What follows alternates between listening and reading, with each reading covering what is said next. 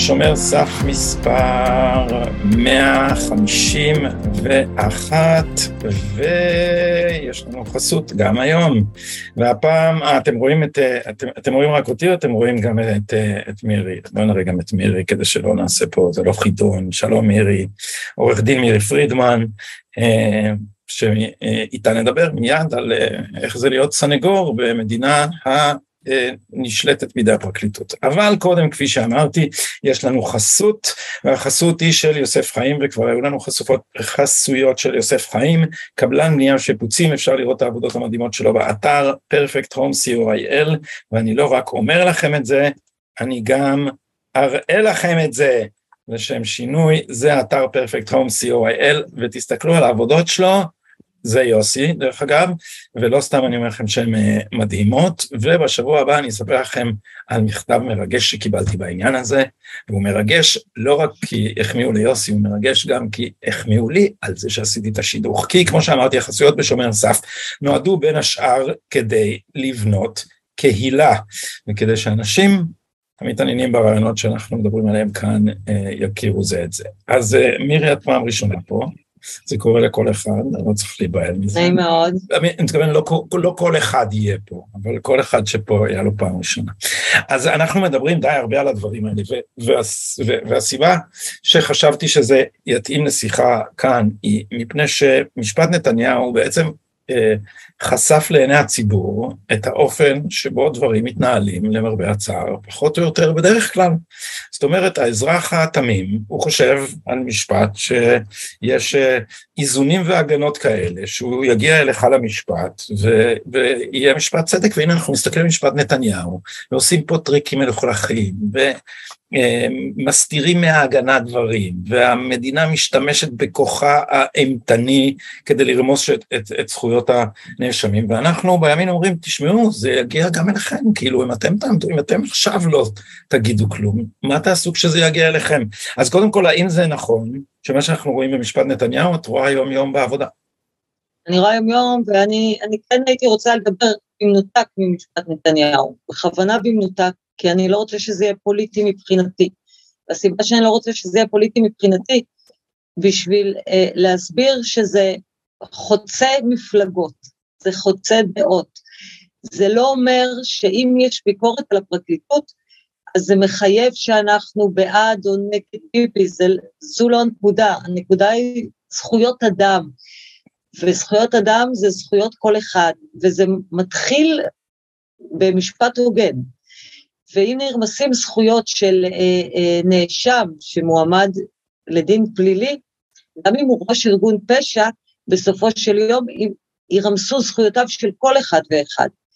נכון, זה, זה, זה, זה דבר שבאמת אנשים, כשאומרים, אה, לא יודע, ראש ארגון פשע, אז אה, הסנגור עומד ומגן עליו, ואנשים אומרים, אז מה, זה בסדר, אז הזכויות שלו, הוא הורג אנשים, מה אנחנו צריכים? קודם כל אנשים אומרים, איך את בכלל יכולה לייצג או, או, או, או, או להזדהות, שזה בכלל לא להזדהות, אבל איך את בכלל יכולה לייצג מישהו שהוא עבריין, זו השאלה הראשונה, ואחר כך, כשמספרים להם שהזכויות נרמסות באופן מבהיל לפעמים, אז הם, לא, לא ממש מעניין אותם אם זה, אם זה מדובר על, על, על עבריין או על ארגון פשיעה.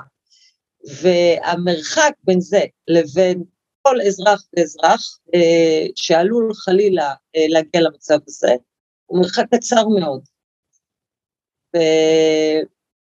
ואני רוצה לתת לך דוגמה. יש כן. לי לקוח שהוא בשירות, הוא אסיר, עצור יותר נכון, והוא לפני שנתיים היה אמור להתנתח באופן דחוף דחוף, והרופאים אמרו, מבחר מומחים, בסדר? הרופאים אמרו שאם הוא לא יצא לניתוח תוך מספר שבועות, הוא יהפוך לנכה, לצמיתות. זאת אומרת, הניתוח לא יכול אה, בעצם לתקן את הנזק שכבר נהיה, אלא למנוע נזק עתידי. והגשנו עתירה, אה, זה, זה נקרא עתירת אסיר, ואכן השופט קבע שאין מחלוקת, כי צריך ניתוח בדחיפות, תוך מספר שבועות. מאז ועד היום עברו שנתיים. בשנתיים האלה כל בית משפט הסכים והנהן בראש ואמר, אכן צריך ניתוח דחוף, אבל שב"ס עד היום לא הוציא אותו לניתוח. מה שיותר מטריד, זה כשאני פניתי במכתבים, באמת פניתי לנציבה, פניתי ליועמ"ש שב"ס, אה, יש בשב"ס כל מיני מחלקות, אז פניתי לקצין רפואה שם ולכל דרך, באמת לכל דרך אפשרית, אז אני מקבלת טלפון מיועמ"ש מחוז מרכז, יש לי, יש לי את השם שלו, הוא היה לפני שנתיים, זה הוא בעצם אחראי על בתי סוהר באזור המרכז, זה בית סוהר איילון וכדומה, כל הבתי סוהר ברמלה ועוד, והוא מאוד התעצבן שאני פניתי לאלה שמעליו, זאת אומרת שאני פניתי גם לרופא הראשי ופניתי גם לנציבה, והוא אמר לי שאם אני חושבת שאני אצליח לעקוף אותו, אז אני טועה מאוד, ורק הוא יחליט. הוא ממש אמר לי את זה, השיחה אצלי מוקלטת, כי השיחות אצלי לפעמים מוקלטות אוטומטית, אז הוא אמר לי, רק אני אחליט אם הוא יצא לניתוח ואצל מי הוא יצא לניתוח. ככה בדיוק הוא אמר לי. עד היום, דרך אגב, אה, ההוא לא יצא לניתוח, אבל אני רוצה להגיד לך עוד משהו, כשאני פניתי לתקשורת, גם לעיתונאים, בניסיון להוציא את הסיפור הזה, כי אני חושבת שבאחריות שב"ס, אני לא חושבת, באחריות שב"ס, האסירים, האסירים לא אמורים לקבל טיפול רפואי לקוי. הם במשמורת שב"ס, העונש זה לא שהם אכלו בכלא, הפכו לנכים, זה לא חלק מהעסקת חבילה, זה לא חלק מהעונש. אז כשהעיתונאים שמעו במי מדובר, זה לא עניין אותם. זאת אומרת, מה שקורה בכלא לא באמת מעניין, זה כאילו החצר האחורית של מדינת ישראל. ויש לי, יש משהו בארגון הזה שהוא אה, באמת מין מבוסס על תרבות שקר וריקבון. אה, ואני אומרת את זה כשעדיין יש שם גם אנשים טובים והגונים שבאים וסוהרים טובים, אבל ככל שאתה עולה בדרגות, אז לצערי מתברגים לשם אנשים שהם יותר כוחניים, יותר פוליטיים, וכל מה שמעניין אותם זה הכיסא שלהם, או הדרגה שלהם, והכל מטויח, והכל בשקר. ואני רוצה לומר לך שבעתירה נוספת בבית משפט בשלב מאוחר יותר, אז שב"ס טענו שהוא סירב להתנתח. עכשיו, איך הוא סירב להתנתח? יש עשרות מכתבים ובקשות שלי ושלו ושל עוד עורכי דין, כולל עתירות לבית משפט, באים לבית משפט ואומרים הוא מסרב להתנתח. מה, מה עושים עם זה? עכשיו, בית משפט מעניין בהסכמה, ואז ניתן החלטה, אז, אז תוציא אותו לניתוח, אבל זה, זה לא מתקיים. עכשיו, זו דוגמה אחת. זה דוגמה ו- אחת. ואין, ואין למי לפנות ואין לאן לערער, כי המערכת היא, ב- היא במידה רבה, היא במידה רבה דוגמה אחת, אבל היא במידה רבה מקשה אחת, אבל אני רוצה להעיר רק על העניין, על העניין ש, ש, ש, כן. שיש קושי עצום, ובאמת צריך בגרות שאנחנו מצפים ששירות המדינה יהיה מצויד בה, כדי להבין שצדק זה לא רק למי שאתה אוהב. יל, ילדים, הם רוצים, אה, כשהם משחקים איתך שח, אומרים אולי נשנה קצת את הכללים כדי שהם יעזרו לך, כאילו זה לוקח התבגרות מסוימת כדי להבין שאם אין כללים לך, אין כללים בכלל ואין משמעות לכלום. והדוגמה המזהרת לזה, הדוגמה המזהרת לזה היא בעיניי, אברהם לינקולן. הנשיא ששחרר את העבדים בארצות הברית, הוא לפני כן הגן על בעלים של עבד, שדרש את העבד שלו חזרה אחרי שהעבד ברח לצפון. וש... ולינקולן התנגד לעבדות מגיל צעיר מאוד, שאלו אותו איך אתה עושה? הוא אמר, אני עורך דין, יש חוק, אם אני לא אגן על הזכויות של מי שאני לא מסכים איתו, אין זכויות לאף אחד, אתם רוצים לשנות את החוק, ובמקרה של לינקולן אנחנו יודעים, הוא לא רק רצה לשנות את החוק, הוא חתום על הצהרת השחרור, ה-Emancipation Proclamation, שביטלה את העבדות בארצות הברית. אבל כל עוד זה היה החוק, הוא אמר, אני התפקיד שלי להגן על לקוחות. אז האם את שואלת את עצמך, בתור, ב, ב, אני עכשיו שואל מהצד השני, אחרי שאמרנו את זה, האם יש קושי, נגיד התנפלו עכשיו על טלי גוטליב שהיא הגנה על אה, אה, אנס, על מישהו במשפט אה, אונס, כאילו זה הופך אותה לשותפה בפשיעה. האם את, כשאת מקבלת לקוחות, את אומרת לעצמך, זו שאלה אם אני, עד כמה אני מסכימה עם הלקוח, או את אומרת, תפקידי הוא להגן על, כדי שיתקיים משפט צדק. אני כבר אענה, קודם כל מה שאמרת, אני לא ידעתי, וזה מעניין מאוד, וזה לתפיסתי נכון מאוד, כי כשיש זכויות אדם, כששומרים על זכויות אדם, כששומרים על החוק בקפדנות, אז זה בסוף לכולם. ולכן זכויות אדם צריכים להיות גם בעבירות ביטחוניות וגם בעבירות אה, אה, לא נחמדות וגם בעבירות אה, שיותר קלות לעיכול, וברגע שנרמסות זכויות האדם, או ברגע שההליך הוא לא הוגן, ופה אני מדברת כבר על הליך לא הוגן, הוא כך רב מדי, שמצוי בידי רשויות אכיפת החוק, כשהן מתרגלות לכוח הזה, והן לא רגילות לביקורת ואפילו הודפות אותו, אז בסופו של דבר ככה המערכת פועלת. וכשככה המערכת פועלת, נפגעת הדמוקרטיה. באופן שצריך להחריד כל אחד, ולא ייתכן שדווקא מהצד, מה שנקרא, מהצד השמאל של המפה הפוליטית, שהם אה, אה, צורכים כל הזמן למען זכויות האדם, וגם למען אה, המיעוטים ולמען זכויות ערביי ישראל, אז מהצד השני, שלא יצטרפו פה ויגידו נכון, יש ליקויים במערכת, ואנחנו רוצים לשפר אותה לטובת כולנו. אז, אז זה פתאום עכשיו, אם גם ביבי רוצה לשפר, אז בגלל שזה האינטרס שלו, אז אנחנו לא נצטרף למלחמה או, או, או לדבר הזה, ויש פה איזה כשל, יש פה איזה אבסורד. עכשיו לגבי אה, מה שאמרת לי על עורכת דין פרטית. אה, אה, הליך הוגן זה הליך שבו המדינה מאשימה מאן דהוא, אדם בעבירה על החוק. כל עבירה זה יכול להיות גם אונס, זה יכול להיות גם רצח, זה יכול להיות גניבה או עבירות כלכליות, כל עבירה. אה, לפעמים מתברר כנכון ולפעמים כלא נכון, ולכן צריכים שיהיו גם זיכויים וגם הרשעות. המכלול הראייתי מתברר בבית משפט. וחלק מההליך הוגן, אחד הדברים הבסיסיים ביותר זה סנגור. אנחנו לא רוצים להיות במדינה שבה יתנו, יתלו אנשים בכיכר העיר. ואנחנו גם צריכים לדעת שצריך להתייחס בחומרה ולבדוק חקירות מאוד יסודיות לגבי תלונות גם של מתלוננות על עבירות מין, ובקצה השני יש תלונות שווא. יש תלונות שווא, יש את הקצוות, והנכון זה לא לתלות בכיכר העיר כאשר מוגשת תלונה, ומאידך גם לא לזלזל בתלונות. ולכן הכל צריך להתברר בהליך הוגן. ובהליך לפעמים מתברר שהמתלוננת שקרה, זה קורה.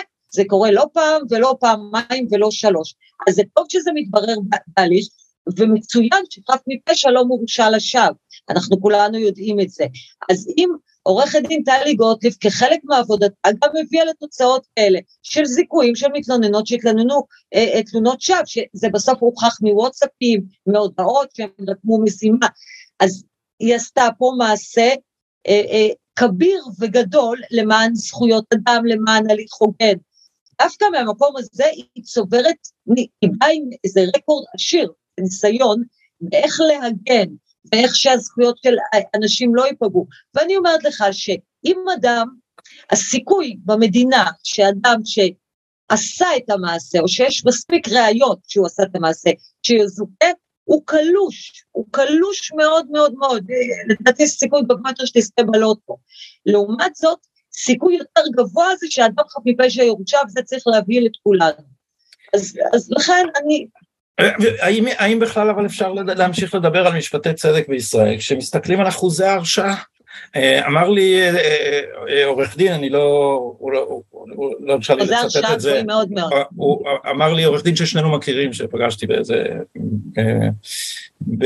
באיזה גוף שידור, הוא אמר לי אני לא, לא מתעסק בפלילים, אמר אני לא יודע איך מירי עושה את זה, הוא אמר זה מייאש, זה מייאש, המערכת היא כל כך בלתי עבירה, היא משקרת. משקרת, היא מסתירה עדויות, היא, אה, היא, היא, היא רודפנית, נדמה לי שאת סיפרת לי סיפור, אני לא יודע אם את רוצה להיכנס לפרטים פה של תיקים ספציפיים, על מפגין, ש, שזוכה, אני אספר על זה. ספרי את הסיפור הזה, זה סיפור מטורף פשוט, מטורף. אני רוצה קודם, אתה יודע, אבל אני גם אומר, אני באה ממשפחה חרדית. ובחברות כאלה, כמו חברות חרדיות, יש נטייה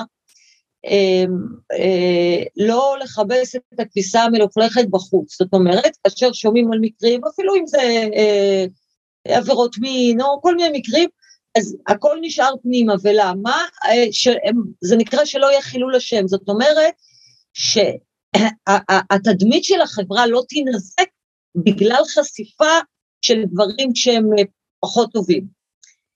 ונדהמתי, נדהמתי לראות שזה אותו הדבר בחברה הלא חרדית, נניח בתוך מערכת המשפט. הנטייה היא כאילו לא לכבס את הכביסה המלוכלכת בחוץ. זאת אומרת, שאם יש פרקליט שסרח, או אם יש שקר, או אם יש הסתרת ראיות, או אם יש סרסור בסוהרות, סוגרים תיקים, מטייחים, סוגרים בפנים, למה? כדי שהמערכת לא תיפגע. ודי לחכימה ברמיזה. עכשיו, אצל עד, לא, אני אגיד, אצל עד המדינה של גל הירש, הרי באה הפרקליטות ואומרת, אנחנו לא רוצים ששמו יפורסם, וזה למה? כדי שזה לא יפגע במוסד עד המדינה. אז יש, הם, הם, הם אומרים את זה כאילו, כאילו זה, זה... כאילו זה בסדר להגיד את זה. כאילו זה בסדר, אנחנו רוצים איסור פרסום, כי אם הדברים יפורסמו... אז, אז תדעו איזה נבלות אנחנו. אז, אז אני אומרת, ההפך הוא הנכון. תפרסמו מה שאפשר, תציגו את מה שאפשר. יש טעויות, יש עוולות, יש זה, זה קורה בכל מקום, בכל מערכת, גם מערכת טובה. הניקיון יוצא משקיפות. אל תסתירו ואל תטייחו. דווקא פה יש איזו הצהרה אה, אה, אה, אה, מאוד אמיצה ומאוד נכונה ומאוד צודקת ומאוד ישרה. אנחנו לא סוגרים את הדברים בפנים, אנחנו מראים, אנחנו הולכים ומתקנים את זה. אז בעיניי הם פועלים בדיוק כמו חברה חרדית או כמו חברות סגורות שאומרות שכדי שלא ניפגע אנחנו נסביר. ההפך הוא הנכון, ממש ההפך הוא הנכון.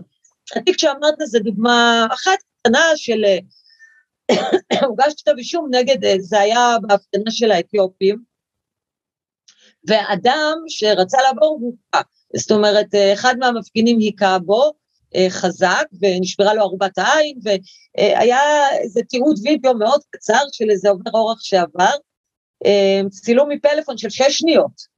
עכשיו, הצילום לא ברור, והלקוח שלי נראה כמו קופץ כזה באוויר, ככה עם היד, לא רואים ברור.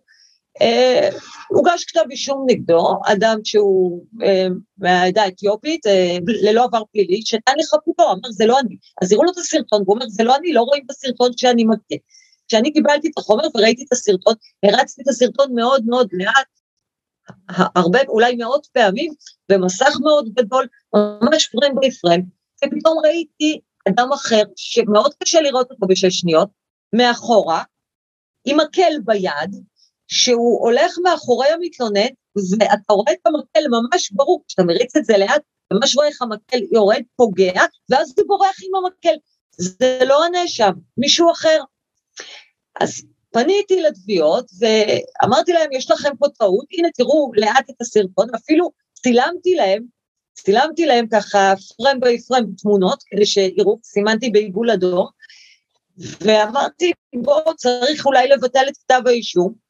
אז הם חזרו לאחרי שבועיים, אמרו לנו, אנחנו לא נבטל את כתב האישום, אנחנו מוכנים אבל להוריד את זה לאיזה תקיפה סתם, במקום תקיפה שגורמת חבלה, שזה הבדל אה, אה, גדול מאוד בעבירה ובענישה, אבל שישלם פיצויים למתלונן 30 אלף שקל. אמרתי, אבל למה שישלם פיצויים למתלונן אם הסרטון מוכיח שלא הוא עשה? לא, כי נראה לנו לפי היד שהוא גם נתן אגרוף. אמרתי להם, אבל זה לא מה שהמתלונן מספר, הוא מספר שהוא הרגיש מתי יוספת. ניהלנו הליך שלם, הליך שלם, שהם התעלמו ממה שאני אמרתי להם, אה, באמת בית משפט זיכה בסופו של יום, והם עוד הגישו ערעור בסופו של דבר. זה הדבר הלא יאומן, זה הדבר הלא יאומן, יש פה זיכוי באמצעות ראייה חפצית, ברורה ומובחנת. הם, הם מודים, אני רוצה, אני, אני, אני, אני חובבן מירי, אני חובבן מירי, אז אני, תתקני אותי אם המונחים שלי לא נכונים, אבל יש פה ראייה חפצית מזכה, שהם מודים בקיומה בעצם זה שהם מוכנים להפחית את העבירה, כבר הם מודים שזה קיים, אחר כך הם מפסידים בהליך, הבן אדם מזוכה והם מערערים, הם מערערים אפילו שברור לכל בר בי רב שמדובר כאן באדם שלא עשה את העבירה. אז תגידי לי למה, למה הם מערערים? אני אגיד לך כמה זה אישי וכמה זה לא ממלכתי, שאני אספר לך שהתובע, ראש יחידת התביעות שם של אותו, של אותו אזור בבית משפט, גם הרים אליי טלפון, ואני זוכרת את, ה, את ההתרגשות בקול שלו, שהוא אמר לי, פרקליטת מחוז הסכימה איתי, אחרי שהראיתי לה את הסרטון, שצריך פה לערער, ואמרתי לו, אתם עושים טעות, והוא, היה לו שמחת ניצחון כזה, אה, ואז אה, שלחתי מכתבים גם לפרקליט המדינה וגם לפרקליטת מחוז, וכתבתי להם, רגע לפני שאתם מגישים ערעור, אתם עושים טעות, תחשבו שוב, פירטתי להם את זה, לא זכיתי אפילו למענה, ולשמחתי אה, גם זה היה תיק של בית משפט שלום, בית משפט מחוזי, אחרי שהפרקליט בא והציג את הסרטון, ואני קמתי ואמרתי, אני אחכה לתורי, אני רק מבקשת דבר אחד, איפה שרואים שהוא מכה אותו, שרק הוא יעצור הפרקליט את, את הסרטון, כי אני יודעת שהוא לא היכה אותו, אז בנקודה בסרטון שבה הוא מכה אותו, בבקשה רק שיעצור, וכמובן שהוא לא הצליח uh, לעצור בנקודת בסרטון כי הוא לא מכיר אותו, אז גם הערעור של המחוזי דחק, uh, ואז הגשתי תביעת פיצויים, הוא היה גם עצור תקופה, אז גם בפיצויים באתי לתביעות ואמרתי להם בואו אולי נסכים על איזה סכום, במקום עוד פעם לנהל עכשיו הליך שלם של uh, כמה פיצויים, זה זמן, הוא גם הפסיד כסף, עבודה, שמו הטוב נפגע, מגיע לו פיצוי, אז היא אומרת לי בשום פנים ואופן אנחנו מתנגדים פה לפיצוי, אנחנו חושבים שלא מגיע. אז כמובן שבסופו של דבר גם אה, אה, אה, הוא קיבל פיצוי. אבל אה, כל הסיפור הזה זה שבסוף לפעמים מתבלבלים, אני, מותר לי שזה יהיה אישי, אני מייצגת אה, אה, נאשם בפלילי, לא משנה מי, אני צריכה לעשות הכל בשביל להגן עליו. מנגד, הצד השני, אסור שיעשה הכל בשביל להרשיע, יש לו מטרה אחת בלבד, זה ברור האמת, ותו לא. לעומתי שאני צריכה להגן, ככל, זה האינטרס היחיד שאני צריכה לראות לנגד עיניי, מה שהם צריכים לראות זה ברור האמת, זאת אומרת שאם יש ספקות, או, או אולי יש ראיות שפחות מתאימות, הם חייבים להציג את זה גם בפני בית משפט. וזה איכשהו כל ההתנהלות שלהם אה, אה, נדמת ככזאת של אינטרסים אישיים, של אה, ממש... כאילו אני לא מסכים, איש... לה, כאילו הפרקליט לא מסכים להפסיד, אני לא מסכים, אני, אני חייב לנצח. משהו אישי ולא ממלכתי. לי מותר שזה יהיה אישי, כיוון שאני מייצגת נאשם, אני לא מייצגת מדינה. זה תמיד אנשים מתבלבלים ואומרים לי, אבל, אבל במה תעשי הכל? אני אעשה הכל, אבל אחד, אני לא אשקר לבית משפט. אם יש עד שאני חושבת שהוא שקרן, שאני יודעת שהוא שקרן, אני לא אעז להעלות אותו לעדות, הם יכולים לעשות את זה, הם, הם עושים את זה, זה הם עושים את זה, מעלים עד שהם יודעים שהוא שקרן. אני לא מדבר עכשיו, אני, לי יש דוגמה מצוינת, אבל משפט אחד שאני אה, עוקב אחריו, אבל אה, אני מקבל את הערתך מתחילת שיחתנו שלא נשתמש בדבר הזה בתור דוגמה, כי באמת הסיבה שהעליתי אותו הוא כדי להגיד, אתם אם אתם שונאים את נתניהו וחושבים, אה, אז מה אכפת לי שדורסים אותו, אז אתם תדעו לכם שאם ככה מתנהגים, יתנהגו ככה גם אליכם. עכשיו, אז האם את נתקלת בעבודה... כן. אני אתן לך דוגמה, זה, דיברתי על זה שבוע באיזה מקום, אבל אני אתן לך דוגמה. אני אה, מנהלת איזה תיק אה, חמור מאוד של ארגון פשיעה. חמור מאוד של ארגון פשיעה, והכל בסדר, רק שאף פעם המטרה לא יכולה לקדש את האמצעים. זאת אומרת, גם אם זה תיק חמור מאוד של ארגון פשיעה, תביאו את כל הראיות שיש, אם אתם חושבים, הכל בהליך הוגן. אבל מה? אין מספיק ראיות. ואז מה עושים? לוקחים עד, הוא עורך דין, העד הזה הוא עורך דין לשעבר, שהיו נגדו עשרות תלונות על זה שהוא מרמה לקוחות, הוא אפילו ברח לחו"ל עם כספים של לקוחות וחזר, הוא הושעה מלשכת עורכי הדין לצמיתות, אותו עד. עצרו אותו. והוא התחיל משא ומתן איתן על, על להיות עד מדינה. לא היה לו בדיוק מה להביא, הוא גם אמר לחוקר, אמ, תן לי אני אחשוב על משהו, אני צריך, אמ, אני צריך, הוא, הוא אמר, אני צריך לתפור את זה. אני חדשתי אותו. ממש, הוא משתמש במילה לתפור? אמרתי לו, מה היית צריך לתפור? למה אתה צריך לתפור אם זה היה? אז הוא אמר לי, כי הייתי צריך להעלות את זה מזיכרוני. צריך להבין, הוא מקבל תמורה על זה, נכון? כאילו, העסקה היא שהוא מקבל עונש מופחת, או משוחרר, או כסף, עונש מופחת, לא יודע. ואז הוא אמר להם, תקשיבו, אני, אסור לי לצאת מארץ הרבה שנים, יש לי הרבה תיקי הוצאה לפועל, אני במסגרת ההסדר יוכל לטוס ללונדון, ככה זה, ככה הוא שאל אותם. אז כאילו בשביל טיסה ללונדון מספיק שהוא ימציא משהו. לא בשביל טיסה, אבל אה, יש פה הרבה, יש פה הרבה דברים. ואז הוא מביא גרסה. זה פשוט נשמע, את יודעת, המצא משהו על הבן אדם שאת ראשו אנחנו רוצים, ותזכה ותיסע ללונדון. זה ממש נשמע כמו חידון, שעשועון לפרקליטות, כן. כשאני ראיתי את החקירות, אני אה, נחרדתי, אבל החוקרים אה, מאוד סמכו על הגרסה שהוא בא, הוא מקריא אותה בפתק, הוא ככה שם את המשקפיים, ואומר, רגע, אני רוצה לראות מה כתבתי לעצמי, מה כתבתי פה, וככה הוא מקריא להם את זה. ככה בדיוק זה היה בחקירות, הוא מקריא להם את הגרסה וזה וזה, ואז לא, זה משהו לא ממש נשמע, אז הם החליטו לשלוח אותו לפוליגרף, עושים את זה לפעמים, אה, בשביל לראות אם גרסתו היא אמת, והוא יצא דובר שקר בפוליגרף. זאת אומרת, שאלו אותו המדי... המשטרה, להב, יחבל, שולחים אותו לפוליגרף, לחוקר פוליגרף שלהם, בשביל לראות אם לחתום איתו על הסכם עד מדינה, ומסתבר שהוא יצא דובר שקר. ואז יש עוד סשן כזה, כשהוא עצור כל הזמן, הלחץ במעצר הוא לחץ אה, מאוד מאוד אה, אה, כמעט לא אנושי, כן, מאוד קל להישבר, לחץ מעצר, בעיקר לאנשים ש, שמעולם לא היו בבית סוהר, ומחליטים שהוא ינסה שוב לפוליגרף במקום אחר, זאת אומרת עם בודק אחר, ואז יושב איתו החוקר ועובר איתו על השאלות שהוא יישאר למחרת בפוליגרף, הוא פשוט עושה לו חזרה גנרלית. ישאלו אותך את זה ואת זה ואת זה, ואתה בסדר ותישן טוב בלילה ותאכל ותבוא רגוע, הוא אמר שהוא היה מאוד, הוא לא ישן כל הלילה ולכן הוא לא עבר בפוליגרף, אז גם בפוליגרף השני הוא יצא דובר שקר. אה, אני אקצר את הסיפור ואני אגיד שגם בפוליגרף השלישי הוא יצא דובר שקר, שנסעו איתו במיוחד לבודק הכי טוב בארץ של המדינה בירושלים. ואז אחרי שפעם שלישית יצא דובר שקר, אומר לו החוקר, אני אגיד לך את האמת, אם היית יוצא דובר אמת, הייתי מאוד מתפלא. ואז מעלים אותו לעדות בבית משפט. למרות, ואני, ש... למרות שיש פוליגרף שהוא שיקר. את יודעת בשלב הזה שיש פוליגרף שהוא שיקר? שלושה שהוא שיקר, ואני גם יודעת שהחוקר אמר לו שאם הוא היה יוצא דובר אמת, הוא היה מאוד מתפלא כי משהו לא מסתדר. החוקר אומר לו, זה מוקלט לי, זה החקירות. והוא בא להעיד בבית משפט. זה היה גם ואני... בתמלול? סליחה, כי ממך אני למדתי ש... הכל תמלול, יש לי... אה, לא, לא רימו אותה בתמלול במקרה הזה. זה מתועד בכל דרך.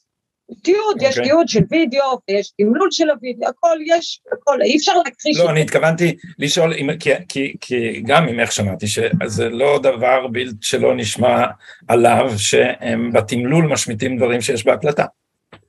נכון, אבל אה, עורך דין שעושה את העבודה כמו שצריך, הולך להקלטה, לא, הולך לתיעוד הוויזואלי, ואחרי זה עובר על התיעוד, כאילו, ומשווה כן. ביניהם.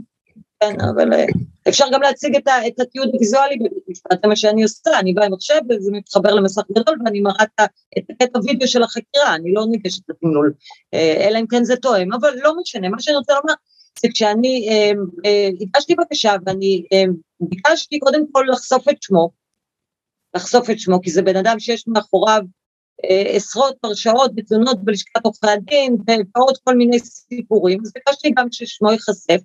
וגם uh, ביקשתי שאמרתי שאדם כזה, מוטב שלא יעיד, כי אף אחד לא האמין לו.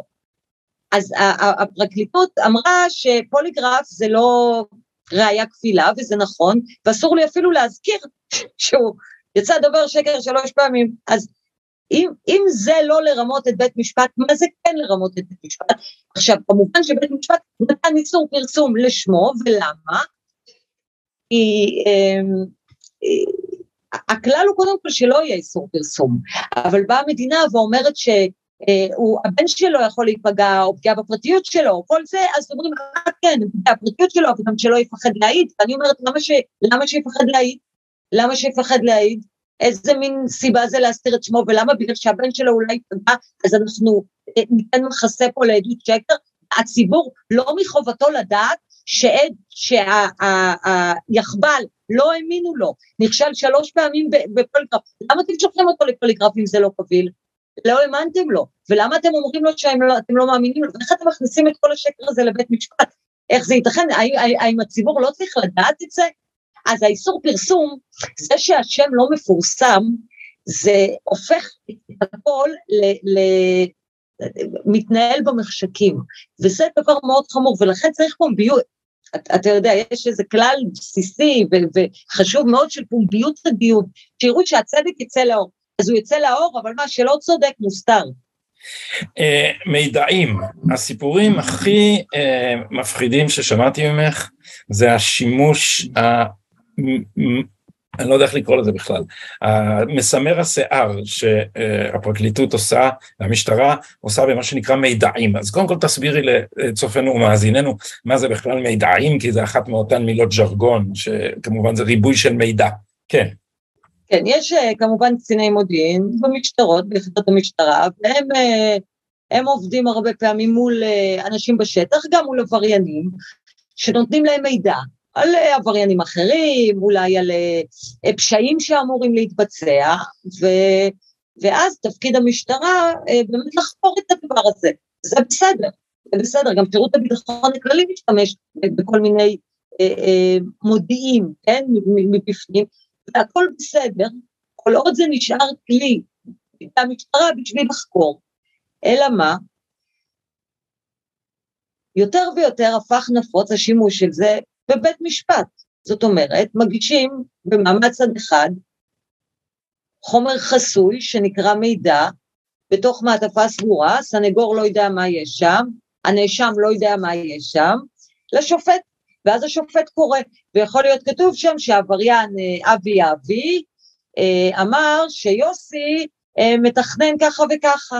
עכשיו, הכל יכול להיות שקר, העבריינים בעצמם משתמשים בקציני המודיעין, ויש על זה גם עדויות של, הרבה פעמים של עדים, עדי מדינה שהיו לשעבר אפילו במשטרה כמקור מודיעיני, שיש איזה תיק שעד מדינה אומר, אני בכוונה הפצתי מידע על, על זה וזה כדי להסיט את האש מאיתנו, או עד מדינה אחר שאני חקרתי שאומר, מה שאמרתי אז, שזה וזה קשור לרצח, סתם אמרתי, זה היה שמועות, אני בכלל, אחרי זה התברר לי שזה לא נכון.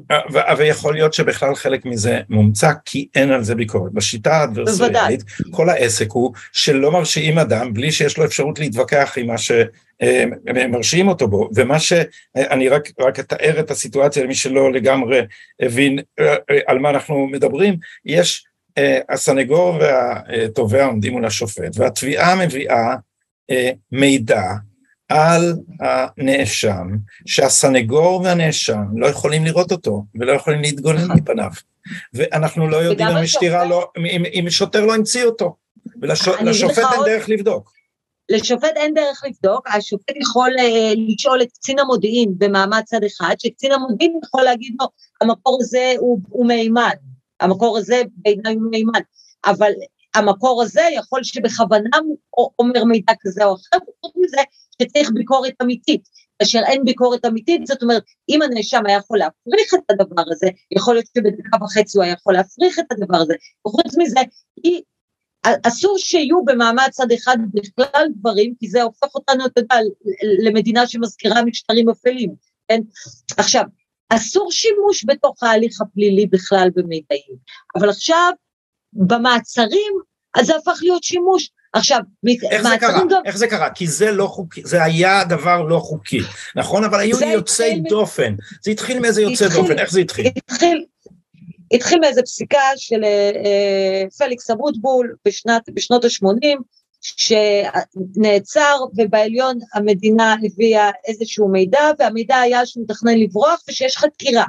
אז השופט, כנראה, אז השופט אמר שדעתו לא נוחה מזה שהוא מקבל איזשהו אה, אה, מידע במעמד צד אחד בלי שיש אפשרות להתבונן, לכן צריך לתת לזה משקל נמוך, אבל לפעמים אפשר לקבל את זה, לדוגמה כאשר מתנהלת חקירה.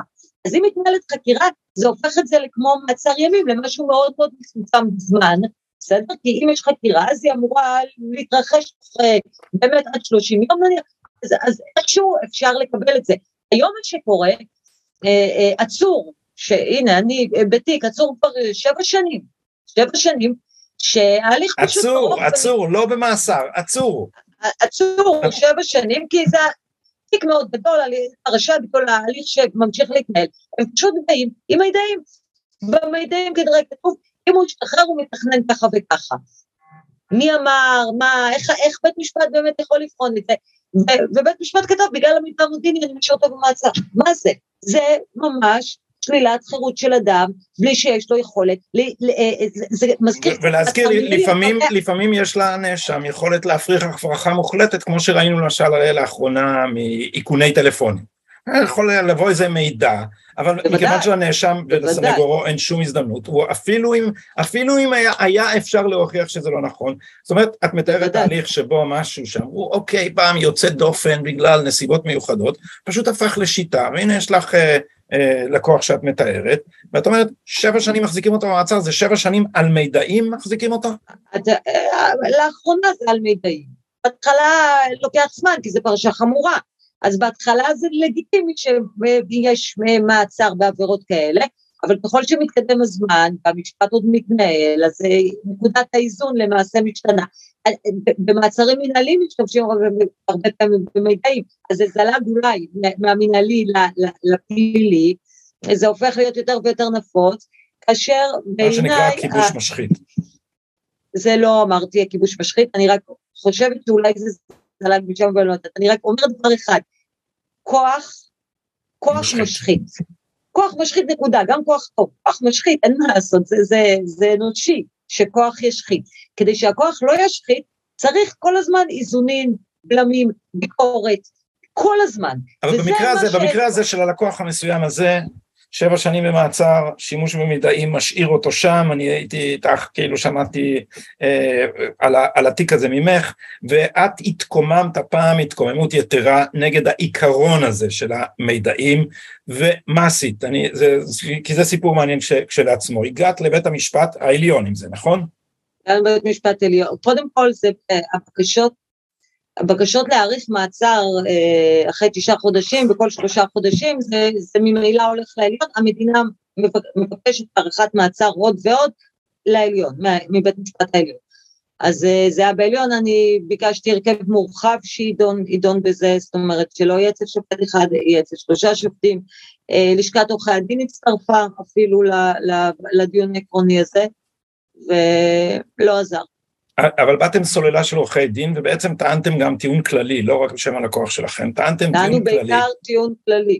נגד זה ש, שהדבר הזה הפך למנהג, ושבעצם כן. תראי, זה, כי מה אני אגיד לך, השמיים מתקדרים מירי, את יודעת, זה פשוט, כל פעם עוד משהו, אתה שומע ועוד משהו, ועוד uh, זכויות מקוצצות, ועוד הליך נעשה מקוצר, ועוד שיעורי הרשעה גדלים, אתה עומד פשוט מול מפלצת. שהסיכויים שלך לצאת ממנה, גם כשאתה חף מפשע, פשוט הולכים וקטנים, פשוט הולכים וקטנים.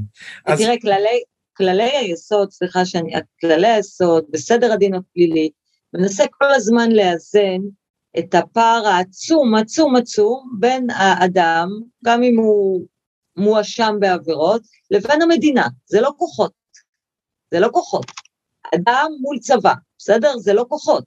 ולכן יש הרבה הרבה כללים. אחד, שאם יש ספק, הוא צריך לעמוד לטובתו של הנאשם, מספיק ספק. זה דבר ראשון.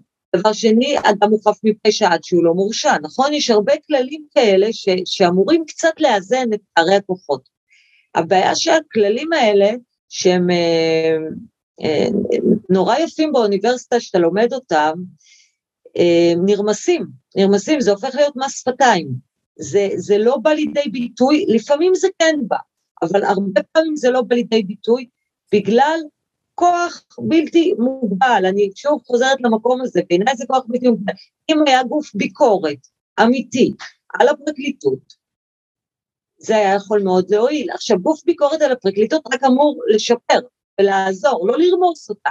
איך, ממתי ביקורת היא, היא, היא רומסת? ביקורת אמורה, אתה לא, לא חינכו אותך בבית לדעת לקבל ביקורת, שאם אתה מקבל ביקורת אז זה יכול לעזור לך, אז לא, הם עודפים ביקורת, זה, זה, זה, זה בלתי נתפס. הביקורת אמורה לעזור לכם, למה אתם, למה אתם הודפים כל, ראית מה הם עשו ל... להילה גרסטל, השופטת הילה גרסטל. להילה גרסטל, שהיא בעצמה הייתה בהלם, היא אומרת הכוח של הפרקליטות הוא הוא לא נתפס, והיא אמרה שהיא פחדה מזה.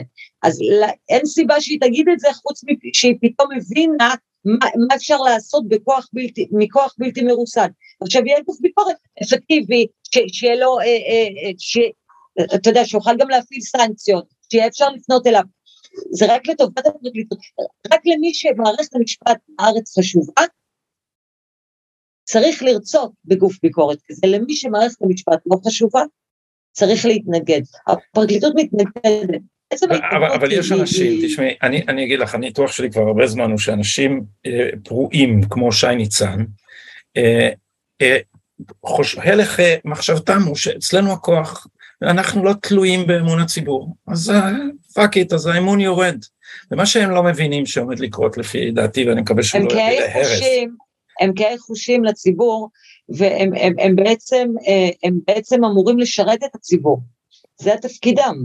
זאת אומרת, הפרקליטות נועדה בשביל, בשביל האינטרס הציבורי. לא כן, אבל, אבל מה נהיה בסוף, כמו שנהיה עם כוח? האינטרס הציבורי זה אני, ולכן אני הכי חשוב, ולכן אסור לבקר אותי, ולכן די לחכימה ברמיזה, אנחנו נגד אויבי המערכת, לבקר זה אויבי המערכת, אבל מה שקורה, דיברתי על זה בפודקאסט הזה כאן לא פעם, הם לא מבינים שכשאמון הציבור שוקע, בסוף אנחנו רואים בצד השני, בפריימריז של המפלגות, את זה שהציבור של חברי המפלגות בוחר באנשים שיאבקו כנגד העבודות של המערכת הזאת. עכשיו מכל הדברים שסיפרת לי בכל השנים, היום אכלנו צהריים, אה, יחד, צהריים, בוקר, צהריים, אחרי שמצאנו מקום שמספק את הדיאטה חסרת הפחמימות שלי, אז מכל הדברים שאמרתי, אני חייב לומר, היום בצהריים אמרתי את הדבר הכי מפחיד, אמרתי לי בעצם, אדם שמגיע למצב של, שהוא עומד למשפט פלילי, בעצם צריך להוכיח את חפותו. זה תיאורטית, אנחנו צריכים להוכיח את אשמתו. בעצם המערכת כבר קבע שהוא אשם, ועכשיו הוא צריך להיאבק להפוך את זה כדי להוכיח את חפותו. זה דבר נכון. בלתי נתפס. נורא, זה בלתי נתפס. עוד פעם, יש, אה, מערכת המשפט, אה, אה, השופטים, אני חושבת שיש מערכת משפט טובה. זאת אומרת, בתי משפט ושופטים גם הגונים, ואתה יודע, זה לא, הכל פה צריך, זה ממש, יש גם מערכת משפט מאוד טובה, הבעיה זה עם הכוח, והבעיה שעם הכוח, אז יש נטייה אה, אה, גם להגן באופן אוטומטי על הפרקליטות, וגם זה... וגם הרבה שופטים באים מהפרקליטות, יש לנו, כן, זה גם אחת המחלות. זה מה שנהיה אה, אחוז גבוה מאוד מאוד יוצא דופן, אני לא יודעת אם אנחנו לא, אנחנו לא יודעים אם אנחנו לא מספר אחד בעולם בהרשעות. כן, אולי אנחנו מתחרים עם, אני לא יודע. קובה, אה, או סין העממית. אה, בין, אחת הבעיות זה ש, שהמון שופטים באים מתוך הפרקליטות עצמה, אבל לזה, לזה לא ניכנס. לסיום, רציתי לשאול אותך אם נתקלת במקרים... אני לא ש... בטוחה, דרך אגב, כן. אני לא בטוחה, דרך אגב, שזאת הסיבה, כי אתה רואה לפעמים אה, שופטים שבאים מתוך הפרקליטות, והם דווקא הופכים להיות שופטים באמת הגונים ו... ו, ו אמ, ובלי איזה נטייה אה, דווקא פרקליטות יושבים. אני מציע לא לבנות על בוגרי הפרקליטות שהם יתקנו את המערכת. כי הניסיון הוא שיש שם, אני אצטט את הילה גרסטל, שאמרה שיש פה תרבות ארגונית אה, חולה. דרך אגב, נכון. אה, תרבות ארגונית חולה. השופט לשעבר מני מזוז, שעכשיו מונה בהליך שערורייתי ליושב ראש הוועדה למינוי בכירים בשירות הציבורי. שמונה שנים. ועדה שצריך לבטל אותה אה, בכל מקרה, אבל זה אותו מני מזוז שאסר למנות את ממלא מקום פרקליט המדינה בזמן ממשלת מעבר. אז אותו מינו בזמן ממשלת מעבר לזה, זה איש שכשהגיע לפרקליטות אמר, אני מצאתי פה תרבות של סימון מטרות וגיוס עמדות. האיש הזה אחר כך הפך, אומרים סנגורים פליליים רבים, לשופט הכי פחות אה, פתוח לזכויות נאשמים, למעט כאשר מדובר... זה פחות פתוח? מחבלים. אני, אני יכולה להגיד לך, כסנגורית. אה, כשסנגור היה שומע שנניח ערעור שהוא הגיש או ערער שהוא הגיש, היה מגיע אליו והיה מראש אה, אומר שאין מה לעלות, אני חושבת שאם אפשר יהיה לבדוק סטטיסטית את כמות הבקשות שהוא קיבל, אה, אפשר לעשות את זה על כל מאה בקשות של הפרקליטות, נניח עררים או בקשות רשות ערעור, שזה בגלגול שלישי, שיש הלכה שאומרת שבקשות רשות ערעור, זה אין, אין רשות ערעור אוטומטית, אז uh, כמעט נדחה תמיד על הסף, אם אין לזה איזושהי השלכה רוחבית מעבר לעניין הפרטי של אותו מערער, אני יודעת שבתיקים שלי הוא קיבל בקשות רשות ערעור, בניגוד לכל הפסיקה של הפרקליטות, uh, ואני אני, אני חושבת שאם אנחנו נבקש סטטיסטיקה, אנחנו uh, ניתקל בפער לא הגיוני של אה, בקשות שהוא קיבל וערעורים. אה, אם זה היה של הפרקליטות... הנה כפפה שאולי פרויקט 315 ירימו אותה. כן, לעומת, לעומת אה, של סניגורים, אז אני לא חושבת, אני חושבת שהוא אה, אה, לא, לא, תר, לא, לא דאג לזכויות אדם ככל שהם... אה, אבל, אבל הוא דאג לזכויות שלו כיוון שהוא קיבל בטעות 100 אלף שקל מהמדינה והוא עד היום מסרב אה, להחזיר אותם והוא יחליט על מינוי בכירים ברשות, אני, בשירות אני, הציבורי. כן. מירי, אני יכולה להעיד כן. רק על זכויות אדם של אנשים נאשמים שהגיעו לפתחו, הם, הם לא הזכויות שלהם עמד בראש מעיינו, לעומת זאת הזכויות של הפרקליטות כן. לגמרי. יש טוב, יש זכויות אדם, ויש זכויות הפרקליט, וזה מסתבר לאותו דבר. לסיום, מירי, אה, את נתקלת במקרים שממש מסתירים במתכוון, משקרים במתכוון, מכחישים שיש אה, ראיות שאת יודעת שיש, דברים כאלה שהם ממש פשוט רמאות חד וחלק. אני בעיניי, הסיפורים סיפרתי לך, וזה זה, זה שניים, שלושה, זה מדגם, זה, זה אני נתקלת בזה. אה, אבל אני מכוון לאיזה, לאיזה תיק שנדמה לי שאמרו עליו שהוא טבע בשירותים של...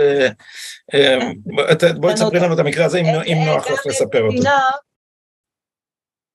עד מדינה שהיה, עד מדינה נחמד כי הוא היה אסיר עולם ברצח והוא ברח שלוש פעמים מהכלא.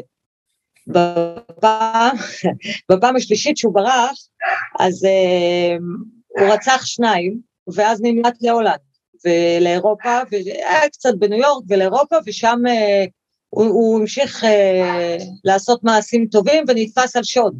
ואז ישב בכלא בבלגיה הולנד, אני לא זוכרת שש שנים, ואז הוא ספר חזרה לארץ, כי זה היה אסיר רוצח שהוא הורשע ברצח ונמלט.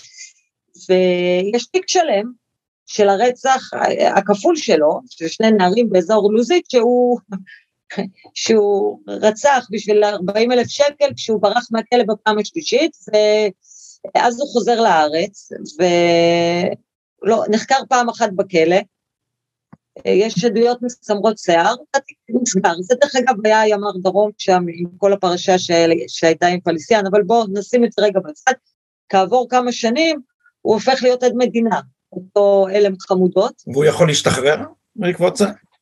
בעקבות זה השתחרר, כי לפני זה לא היה סיכוי, שום סיכוי שהוא ישתחרר, זה גם וכל מה שנדרש זה שהוא יגיד משהו נגד ה... הוא, הוא ביקש, אסירי עולם לפעמים קוצבים, קוצבים להם את מאסר העולם בשנים, 30 שנה זה, וממש נאמר לו, אי אפשר יהיה לקצוב אותך, כאילו ממש זה נאמר לו, אז הוא החליט שאם הוא יהיה עד מדינה זה הדרך היחידה של החוצה, והוא צדק, הוא באמת זה, וכשאני, אני מייצגת נאשם שהוא עד מדינה נגדו, אז ביקשתי את התיק רצח הכפול, שהתפלאתי למה הוא נסגר, אז ביקשתי את החומרים, רציתי לדעת, אז אמרו לי שהוא לא קיים, שהוא טבע בביוב. יש לו תחנת המשטרה בבית שמש, נכון? זה היה כן. הסיפור. כן. אחר כך הסתבר שהוא מתועד דיגיטלית ולא יכול היה לתבוע כן, בשום דבר. כן, וקיבלתי את זה. עכשיו, יש מצב שהם לא ידעו את זה? יש מצב שזה טעות, שגגה, כמו שהם אומרים? נעשה שם דמם של שניים שנרצחו, אנשים מבתים שאין להם הרבה כוח, ואוכלוסייה חלשה מאוד מדרום הארץ, שהמשפחות נהרסו בגלל ששני נערים נרצחו והוא הרוצח, וזה ברור, אני אומרת את זה אפילו לא לכאורה, כי קיבלתי את התיק וקראתי את הראיות, ויש שם גם הקלטות. ויש, ויש גם איכוני טלפונים, כן. איכוני טלפונים והכול, ואני לא מבינה למה התיק הזה נסגר. ומעבר... אולי לזה, כדי שהוא יהפוך לעד מדינה, כדי שיוכל... אבל הוא הפך כמה שנים אחר כך, העניין הוא, אבל הנה, אנחנו, אנחנו באים ועכשיו מגישים ערר על הסגירת תיק המשפחות, המשפחות לקחו עורך דין, הם התחננו, הם צעקו, אמרו, הנה החומר, עכשיו הוא עד מדינה, עכשיו מגינים עליו, אז עדיף שעד מדינה ירשיע את מי שאנחנו עכשיו רוצים את המטרה שמקדשת את האמצעים, ששניים אחרים דמם מופקר. זה, אה. זה דרך אגב היה לי אישית אה, משבר, אה, משבר גדול מאוד עם כל אז, הסיפור הזה. אז אני אמרתי כבר לסיום. של, של עד רדיפת צדק ואין כלום, יש פשוט סימון מטרה. רוצים להרשיע בן אדם מסוים, אז אנחנו, מה שנקרא... אז הכל, הכל כשר ונכשיר כל שרץ ונאפשר כל פשע, כן. כולל, כולל רוצחים. אז, אז אמרתי כבר שאלה אחרונה, אבל אני, אני מתפתה לעוד אחת, אז איך את לא מתייאשת? זה נשמע כאילו זה העבודה שלך, זה לדפוק את הראש בקיר. אני, אני, למה אתה חושב שאני לא מיואשת? כי את ממשיכה לעבוד. בסדר. ואני, אם יורשה לי, יש, יש מאחורי העובדה שאת ממשיכה לעבוד, יש גם, אני יודע שאת אוהבת את המקצוע שלך, אבל גם אה, מידה של אידאליזם, אז אני מודה לך כן. בשם הציבור על העניין הזה, כי, כי, כי מישהו צריך להילחם בשרירות השלטון, בשיכרון הכוח המטורף, ש, ש, שהפך את המערכת הזאת לפשוט אה, אה, מפחידה. עורך דין, עורך דין מירי פרידמן, לכבוד הוא עורכת דין, את יודעת, את גם אומרת ראשת? לא. אה, אוקיי, כי, כי זה לא תקין, עורכת דין זה נכון, אבל, אבל ראשת זה פשוט טעות, זה כמו שיגידו ידת ימינה, זה כאילו מחליפים את המין של המטאפורה במין של הבן אדם. לא חשוב. זה, ו... כן, זה, זה, זה גם לא נשמע לי כל כך ראשת, זה נראה לי כמו... אז עורכת לא דין, עורכת דין מירי פלידמן, תודה רבה לך על השיחה הזאת, לילה טוב. תודה לך, אה, מר טאובה יקר, ותודה לך על... מעשיך חשובים מאוד. באמת, אתה... ניפגש שוב, כאן, אני מקווה, להתראות.